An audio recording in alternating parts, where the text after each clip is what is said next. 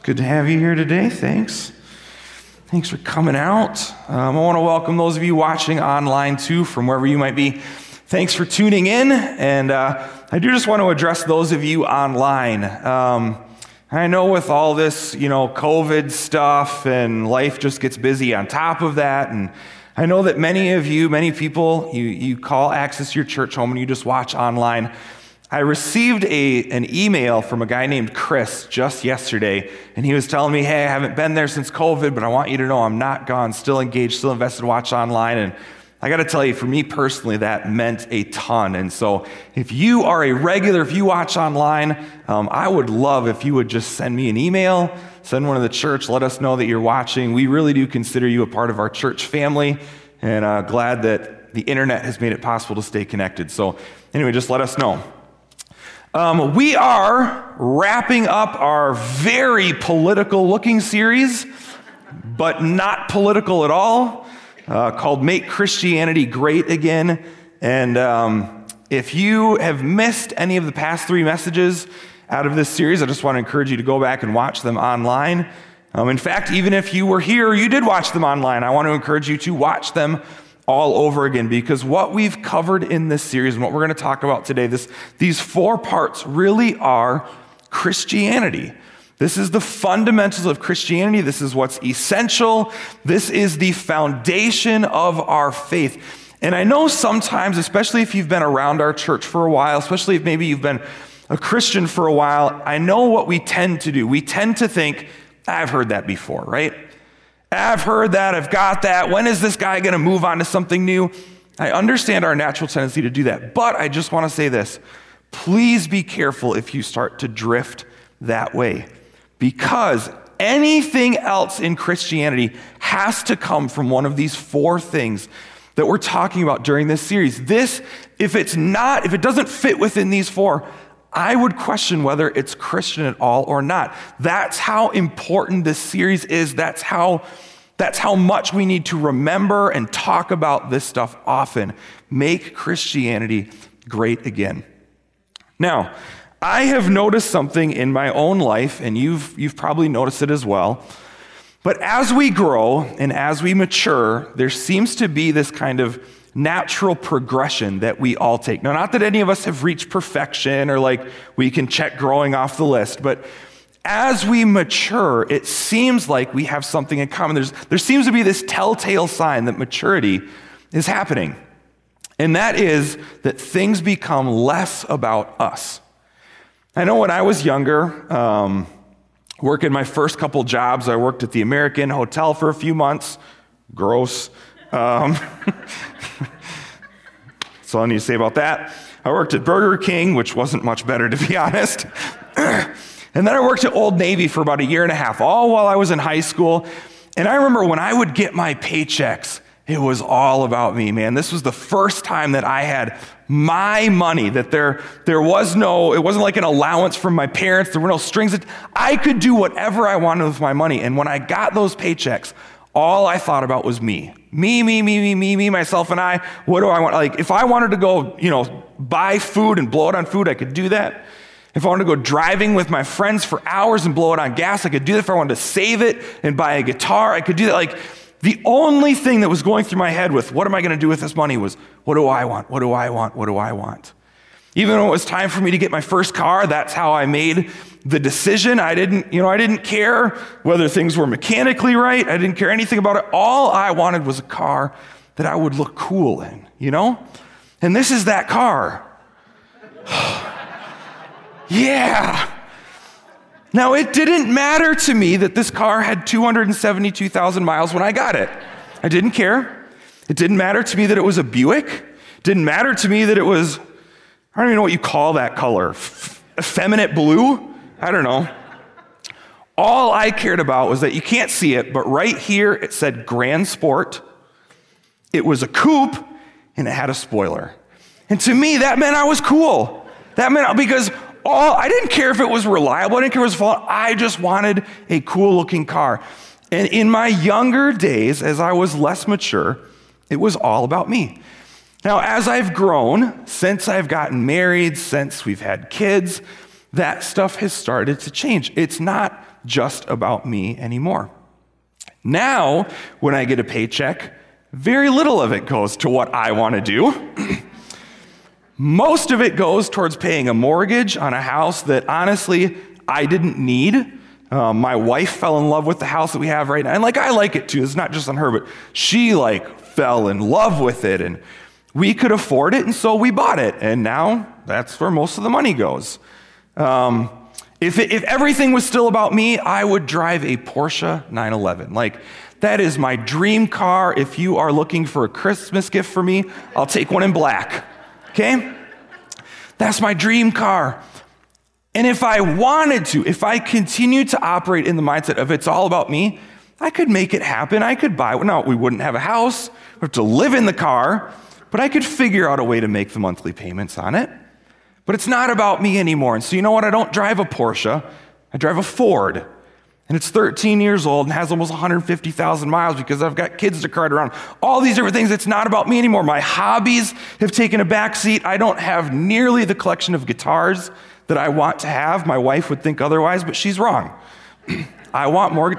But here's the thing I'm not complaining, I'm saying it's a bad thing. All I'm saying is that as we grow, as we mature, it becomes less about us. Now I make those decisions with money and vehicles and house not just about me. I am happy to make them for other people, for the people that I love. I care about them. And the same thing is true for all of us, right? As we mature, as we grow, can't you identify times in life when, you know what, it doesn't have to be all about me anymore? The world doesn't have to revolve around me from, from vacations to furniture to maybe the career choice you took to whose house you're going to go to at Christmas this year. The more we mature, the less it has to be about us. And I think for those of us who are Christians, if you're watching online and you're a Christian, I think God wants that same thing for us. I think He wants us to mature in that same way. Now, we started off this series three weeks ago by talking about this salvation. That you and I, every single human being, needs salvation. We are not good enough to be with God on our own. We cannot perform well enough. Our good cannot outweigh our bad. None of us have met the standard of perfection to be with God, to go to heaven when we die. And so we need a Savior. That's why God sent Jesus to this world to live as a man, to pay the penalty for our sins, so that we could have salvation, so that we could be saved for all eternity. That was the first week. The second week, we asked ourselves, why? And it was this so that we could spend time with Him. The reason salvation exists is for this. If it wasn't for God wanting a relationship with us and for us being able to have a relationship with Him back, salvation wasn't necessary. God wants to be active in our lives. God wants to know us. God wants for us to spend time with Him so much that He chose to send His one and only Son that Jesus lived life as a human being and endured some of the most horrific torture ever known to man so that this could be made possible. That was second week. And as a result of this, as a result of spending time with God, the more time we spend with Him, the more like Him we become. The result is that as we spend time with God, we experience life change, right? God produces change in us in the areas that we are unable, helpless, powerless to change on our own. We talked about the fruit of the Spirit last week love, joy, peace, patience, kindness, goodness, all those sorts of things. We want those attributes, they're good for us, but we can't do it on our own. How do we get it? Through spending time with God. He produces that life change in us. But here's the thing about these first three up to this point, everything has basically been about us, right? Everything up to this point has really been for our benefit. We are the primary ones who, who benefit from these things, that we are saved. Jesus came so that you and I could be saved. And that when we experience salvation, we can spend time with God. It's still all about us. And that as we spend time with God, the natural result of that is life change in our lives. We are the primary benefactor of everything. Everything up here is what God has done for our benefit, for our good. And I don't say that condescendingly, that's not to cut it down. We need this to be about us. I think of it kind of like if you're going on a flight in an airplane, right? The flight attendants, what do they say? Hey, if the cabin loses air pressure and a mask come down, what's the first thing we're supposed to do? Put it on ourselves. Is that being selfish? No. It's because we need to be right first. We can't help others until we are right first. And I think the same thing is true for us spiritually.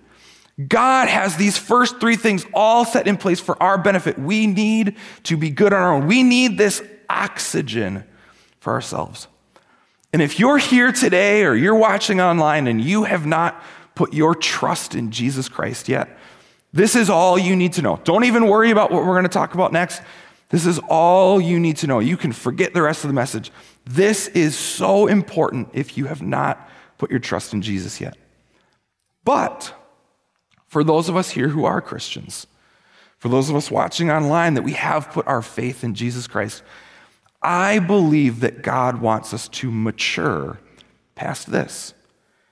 I believe that God's heart and his desire is that we would move past these first three steps that are just for us into maturity. And what does maturity look like? It's this to reach others. To reach others. God's, God's desire, God's heart, God's will is that you and I would reach others so that other people can experience salvation, so that other people can learn to spend time with God and build a relationship, so that other people can experience life changing lives, so that hopefully as they do all that, they would join the team to help reach others. And this cycle just continues and continues and continues. This is Christianity. This is God's plan. This is God's will. But so often, this gets missed. So often, this final piece gets left out, and we shortchange our own spiritual maturity, and we shortchange, we, we kill God's full cycle plan if we never get to hear. You know, it, it seems to me like we've just we've manipulated Christianity a little bit. Like we, we've turned it into something that it, it was never meant to be. Because we live in such a consumer driven culture, right? Every single day. You know, it's estimated that the average American sees between 6,000 and 10,000 advertisements every single day. You and I see between 6 and 10,000 advertisements. Now, if you can't do math really fast, that is one advertisement at least every 14 seconds, assuming you don't sleep. That's a lot of ads. And every single one of them has a consumer in mind, right? Has us in mind. This is the type of car you want. These are the type of clothes you want. This is the type of house you want. This is the color you want to paint your house. This is the new toy that you want to buy. This is the, everything we are, we are bred almost to live a life that is so consumer focused and all about me. Me, me, me, me, me, me, me, me, me. And unfortunately, we've allowed that same sort of mindset to creep in to Christianity right? Where everything is all about me. God, how can you bless my life? God, what miracle can you do for me? I'll read the Bible as long as I get something out of it. I'll go to church as long as it's convenient for me. And we have turned Christianity into something it was never meant to be. Now, these first three parts, these do have some consumerism in it. Again, by design, God's heart is, is for us that we would experience this. But why? It's for this it's to reach others. Brett McCracken is an author. I didn't make up his name, by the way. That's really his name. He's an author of a book called Uncomfortable. If you haven't read it, it's a great read. But in there, he, he talks about this very thing. He says this Our consumerist framework may have turned Christianity into an insular country club, but this is not biblical Christianity. We are called to an uncomfortable mission beyond ourselves. Can we just be honest with ourselves for a moment? Haven't we all done this? I know I have. Aren't we all guilty of turning Christianity into something that's just about us, our consumerist framework? We've missed the final step of what God wants. But listen, this is not just Brett McCracken's bright idea. This is something that, I mean, this is just, this is a new way of saying what the Apostle Paul wrote almost 2,000 years ago. He was writing to a group of people in Corinth, this, this particular letter we call Second Corinthians. And in there, he's writing to people who have put their faith in Jesus already. They've grown, they've experienced a lot of God. In fact, later on in this letter, he says, Man, you've got great faith, your enthusiasm is awesome, you work hard, you've got some gifted speakers. Look at all this cool stuff you got going for you. But God, through the Apostle Paul's writing, says there's something more. There's more to this Christianity thing than just about you. And if you were here a couple months ago during our We Are Access series, I told you that we were going to read this particular section of Scripture often, and um, it's been about eight weeks, so I'm just keeping my promise to you. We are going to read this often because this is so important. This is so crucial, and so often we miss it. Paul says this either way, Christ's love controls us. Since we believe that Christ died for all, we also believe that we've all died to our old life. He died for everyone so that those who receive his new life will no longer live for themselves. Instead, they will live for Christ who died and was raised for them. It's about reaching others. It's about the mission. It's about accomplishing what God has called us to. He says it's not just about us anymore. All the, the, salvation that we experience, the spending time with God, the life changes, all amazing and wonderful. But as a result, here's what God says we should do not live for ourselves anymore. Live for Christ, reach others, be engaged. He goes on, he says this.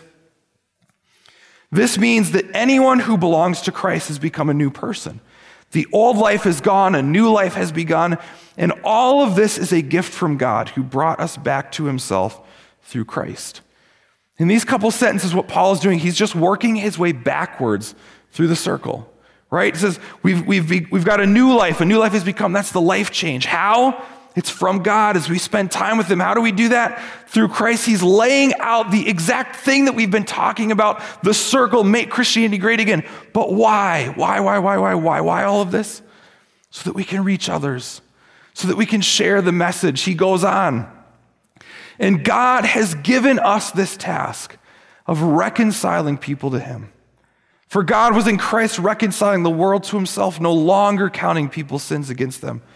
And what did he do? He gave us, you and I, those of us who are followers of Christ, he gave us this wonderful message of reconciliation. We're Christ's ambassadors. God is making his appeal. God is reaching into the world. God is trying to touch people's lives. He's making his appeal through us. Through us. We speak for Christ when we plead, come back to God. Are you seeing the picture here? Salvation so that we can spend time with God, so that we can experience life change, so that we are compelled to reach others as a result. Everything incredible that we've experienced, so that we are moved by the very heart of God Himself to reach other people. And then Paul wraps up this thought by saying this For God made Christ who never sinned to be the offering for our sins so that we could be made right with God through Christ. That is salvation. That is so incredible.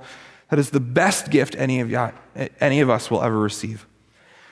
But as God's partners, as people who have been made right with God, as people who have been connected back to Him through no work of their own, as people who spend time with God and experience life change and build a relationship with their Heavenly Father, as God's partners, Paul's begging, pleading, please, please, please, not to accept this marvelous gift of God's kindness and then ignore it.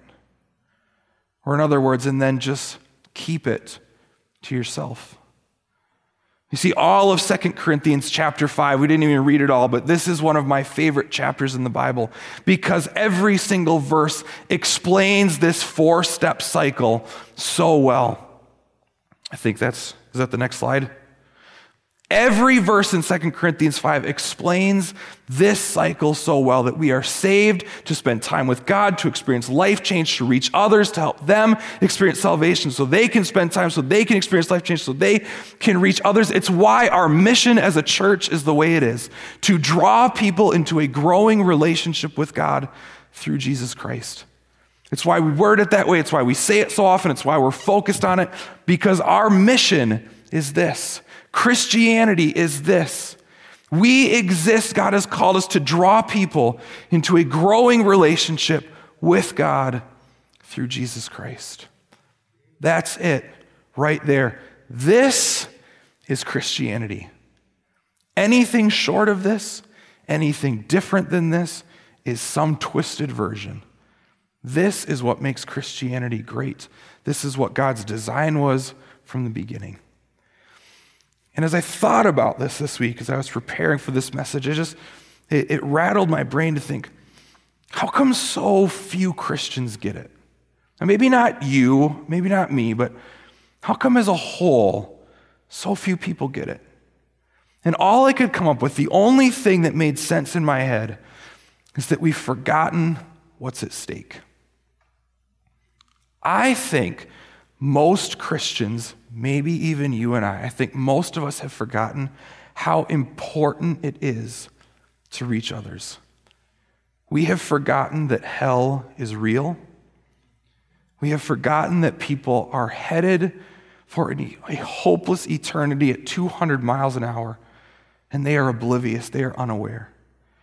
In the busyness of our everyday life, in all the craziness that 2020 has brought, as far away as eternity seems some days, I think we've forgotten.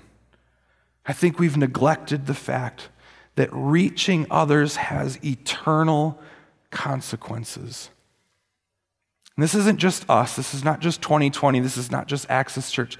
I think it's a problem that Christians have struggled with for a while because even Jesus himself had to continually remind people this is the goal. This is what my heart is. This is the heart of our Heavenly Father. Matthew records a few parables, made up stories that Jesus tells to illustrate this point how important it is that we reach others, that we focus on the mission. One of his parables is about wheat and weeds, which for most of us doesn't make any sense, but to his first century followers, they would have understood it very well. Jesus says, the, the kingdom of heaven, this is, this is what God's like, this is how a system works. He says it's kind of like wheat and weeds. You plant everything in the planting season, and for a while it looks like nothing's happening. Everything's just growing together, both the wheat and the weeds. Doesn't seem like anything's going to happen. But Jesus says there is going to be a harvest. There is going to be a day when the two will be separated, and the weeds are going to be destroyed.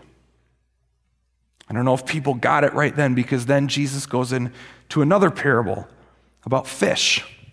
I want to read that one. He says this again the kingdom of heaven is like a fishing net that was thrown into the water and caught fish of every kind.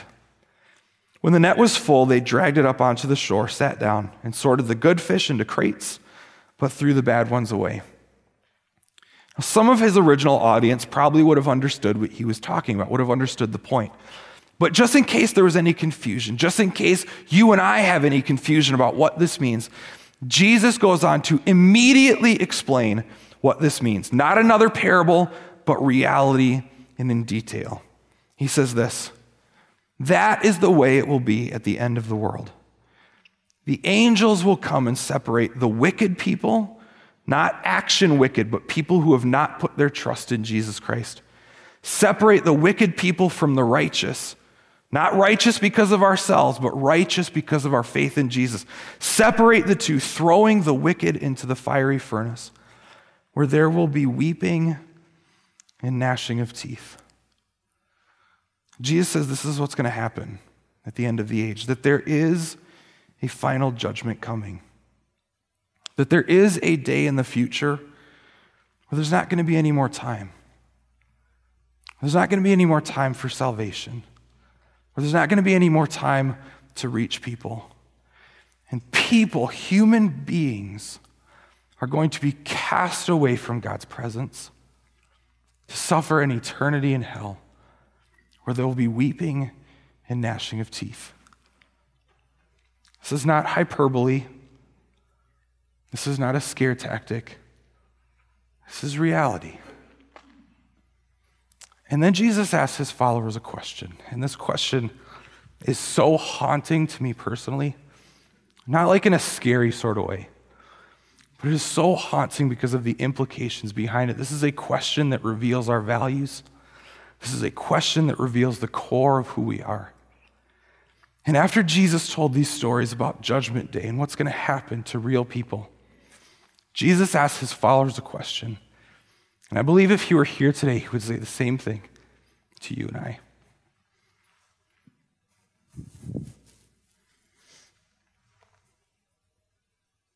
you understand?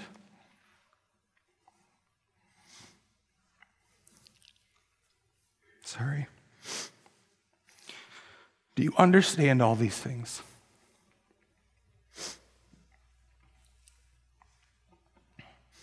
We're not even going to move on. We're just going to sit here for a minute. Do you understand all these things? Do you? Do you? Do you online? Do you understand? Do you understand that if your parents have not put their faith in Jesus Christ, that when they die, they're going to go to hell? Do you get it? Do you understand that your kids are, are kids? When they grow up and can make a decision for themselves, if they do not put their trust in Jesus Christ, they're going to go to hell. Your spouse, if they don't put their trust in Jesus Christ, they're going to go to hell. Our neighbors, our coworkers, the people we run into at the grocery store, our extended family, there is not one single human being who is exempt from this. We are unable to be with God without Jesus. There is a judgment coming, and Jesus says, Do you get it? Do you understand what's at stake? Do you understand that hell is real and it's coming faster than any of us can imagine? At some point, Christianity has to be about more than you and I. It has to be. At some point, it can't just be about God bless me. God help that offer to go through on that house I want. God help me get the front parking spot at Walmart. It's got to be about more than that. There are too many people that we know that we care about, that we love, and even if we don't, they're still human beings. There are too many people headed for hell. And you and I, who have put our trust in Jesus, we have the only answer for them. When are those of us who are Christians, when are we going to be bothered so much by the fact that people are going to hell? When are we going to be so the, even the thought that somebody could spend an eternity separated from God, when is that going to become so intolerable to us that we are compelled to move beyond our comfort zone? To not just worry about me, to not just God bless me, but I will give my life to reach as many people as I possibly can. When is the last time that your heart ached or your stomach churned because even the thought of a human being in hell made you physically sick. You know why? You know why this question is so haunting to me? Because I think if I really understood these things, if I really believed it, if I could have a three second glimpse of the horrors of hell, I think I would experience that pain a whole lot more. Right? Our Heavenly Father's heart is breaking for lost people. Our Heavenly Father is desperately scanning the horizon, looking to save and rescue as many people as He possibly can. And I think if I got it, if I understood that more, my heart would be more like His. And so Jesus asks us this question Do you understand all these things? Penn Jillette is, um, he's a magician. He's part of that magic duo Penn and Jillette. He is a self professed atheist. And listen to what he says about this topic. He says, I've always said that I don't respect people who don't proselytize, or another way of saying, who don't share their faith. He says, I don't respect that at all. If you believe there is a heaven and a hell, and people could be going to hell or not getting eternal life, and you think that's not really worth telling them this, he says, How much do you have to hate somebody to not proselytize, to not share your faith, to not share the good news? How much do you have to hate somebody to believe that everlasting life is possible and not tell them that? He says, I mean, if I believe beyond a shadow of a doubt that a truck is coming at you and you don't believe that truck was bearing down on you, there is a certain point where I tackle you. And this is more important than that. How come a self professed atheist understands this more than most Christians? How come a self professed atheist understands the importance of reaching others more than most followers of Christ? I believe that the very heart of God, if we can go to that, that cycle, the very heart of God, the heart of our Heavenly Father, is to reach and save and rescue as many people as possible before time runs out. His heart is focused here right now. Now, for those of us who are Christians, does that mean that He doesn't care about us in the meantime? Absolutely not. He proved He does. He proved He does. He proved He does. God wants to be active in our lives. God wants to do incredible things in our lives, but His focus right now is on reaching others. And I believe that God's will for every single one of us, if you are a Christian here online, God's will is that we would be about His mission as well. God's desire is that every single Christian would experience all of these things, but mature beyond that to care about other people, to reaching other people, to making a difference in other people's lives, to sharing the message of Jesus with everybody and anybody that we possibly can. That's why Second Corinthians is so compelling to me. That's why I love this verse so much. We read it already, but we're going to read it again. And God has given us this task of reconciling people to Him. For God was in Christ reconciling people to Himself, no longer counting people's sins against them. Thank God, praise you, Jesus. But now He gave us this wonderful message of reconciliation. We are Christ's ambassadors. God is making His appeal through us. We speak for Christ when we plead, plead with the world Come back to God. Come back to God. What does it look like to be an ambassador? What does it look like to take this task seriously? What does it look like to be about God's mission?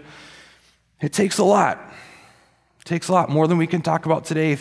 In fact, I would just encourage you to go watch our previous series. It was a six week series called We Are Access. And we talked about that. What does it mean to be about God's mission? That it takes focus, that it's not for the faint of heart, that we can so easily get distracted. To be an ambassador means focus. It means that we need prayer, both prayer for the people we're trying to reach and prayer for ourselves. It means that we need to be teammates and give and be authentic, that we need to be dedicated to the mission God has for us. It is not for the faint of heart, and it will take the rest of our lives. It will take the rest of our lives dedicated to doing what God has asked us to do, to sharing the message about Jesus, to helping people experience a relationship with Him, to sharing our story. I mean, to all these different things. And so here's my question for us as we wrap up this, the, you know, today, today's message, as we wrap up this whole series. My question is with these four things, this cycle. My question for you and my question for me, I have to ask myself this is are we completing the cycle? Are you and you and you and you and you, are we completing the cycle? This is God's heart. This is Christianity. This is what made Christianity so great in the first century, and it's what will make it great again today. Are you completing this cycle? I want to share one final thing with you. It's a, it's a quote from a guy named David Platt. He's an author and a pastor himself. Um, there's not much I agree with him about. He's whatever. But this, this quote, he says this in one of his books Every saved person this side of heaven owes the gospel to every lost person this side of hell. I'm going to tell you that again. Every saved person, if that's you, if you've put your trust in Jesus Christ, if you have been made right with God and experienced a relationship with Him, every saved person this side of heaven owes the gospel, the message of Jesus Christ, the only thing that can save people, owes the gospel to every lost person this side of hell. Are you reaching others? Are we being ambassadors? Do you understand what's at stake? As we wrap up today, I just want to take a few moments and just simply talk to God and invite Him to give us maybe more of a love, more of a concern, more of a heart than we ever had before. And so, uh, if you're watching online, as long as you're not driving, just just take some time. Those of us in the room, let's just simply bow our heads and close our eyes. Not God hears us if our heads are up and our eyes are open, but just so we can focus. Heavenly Father,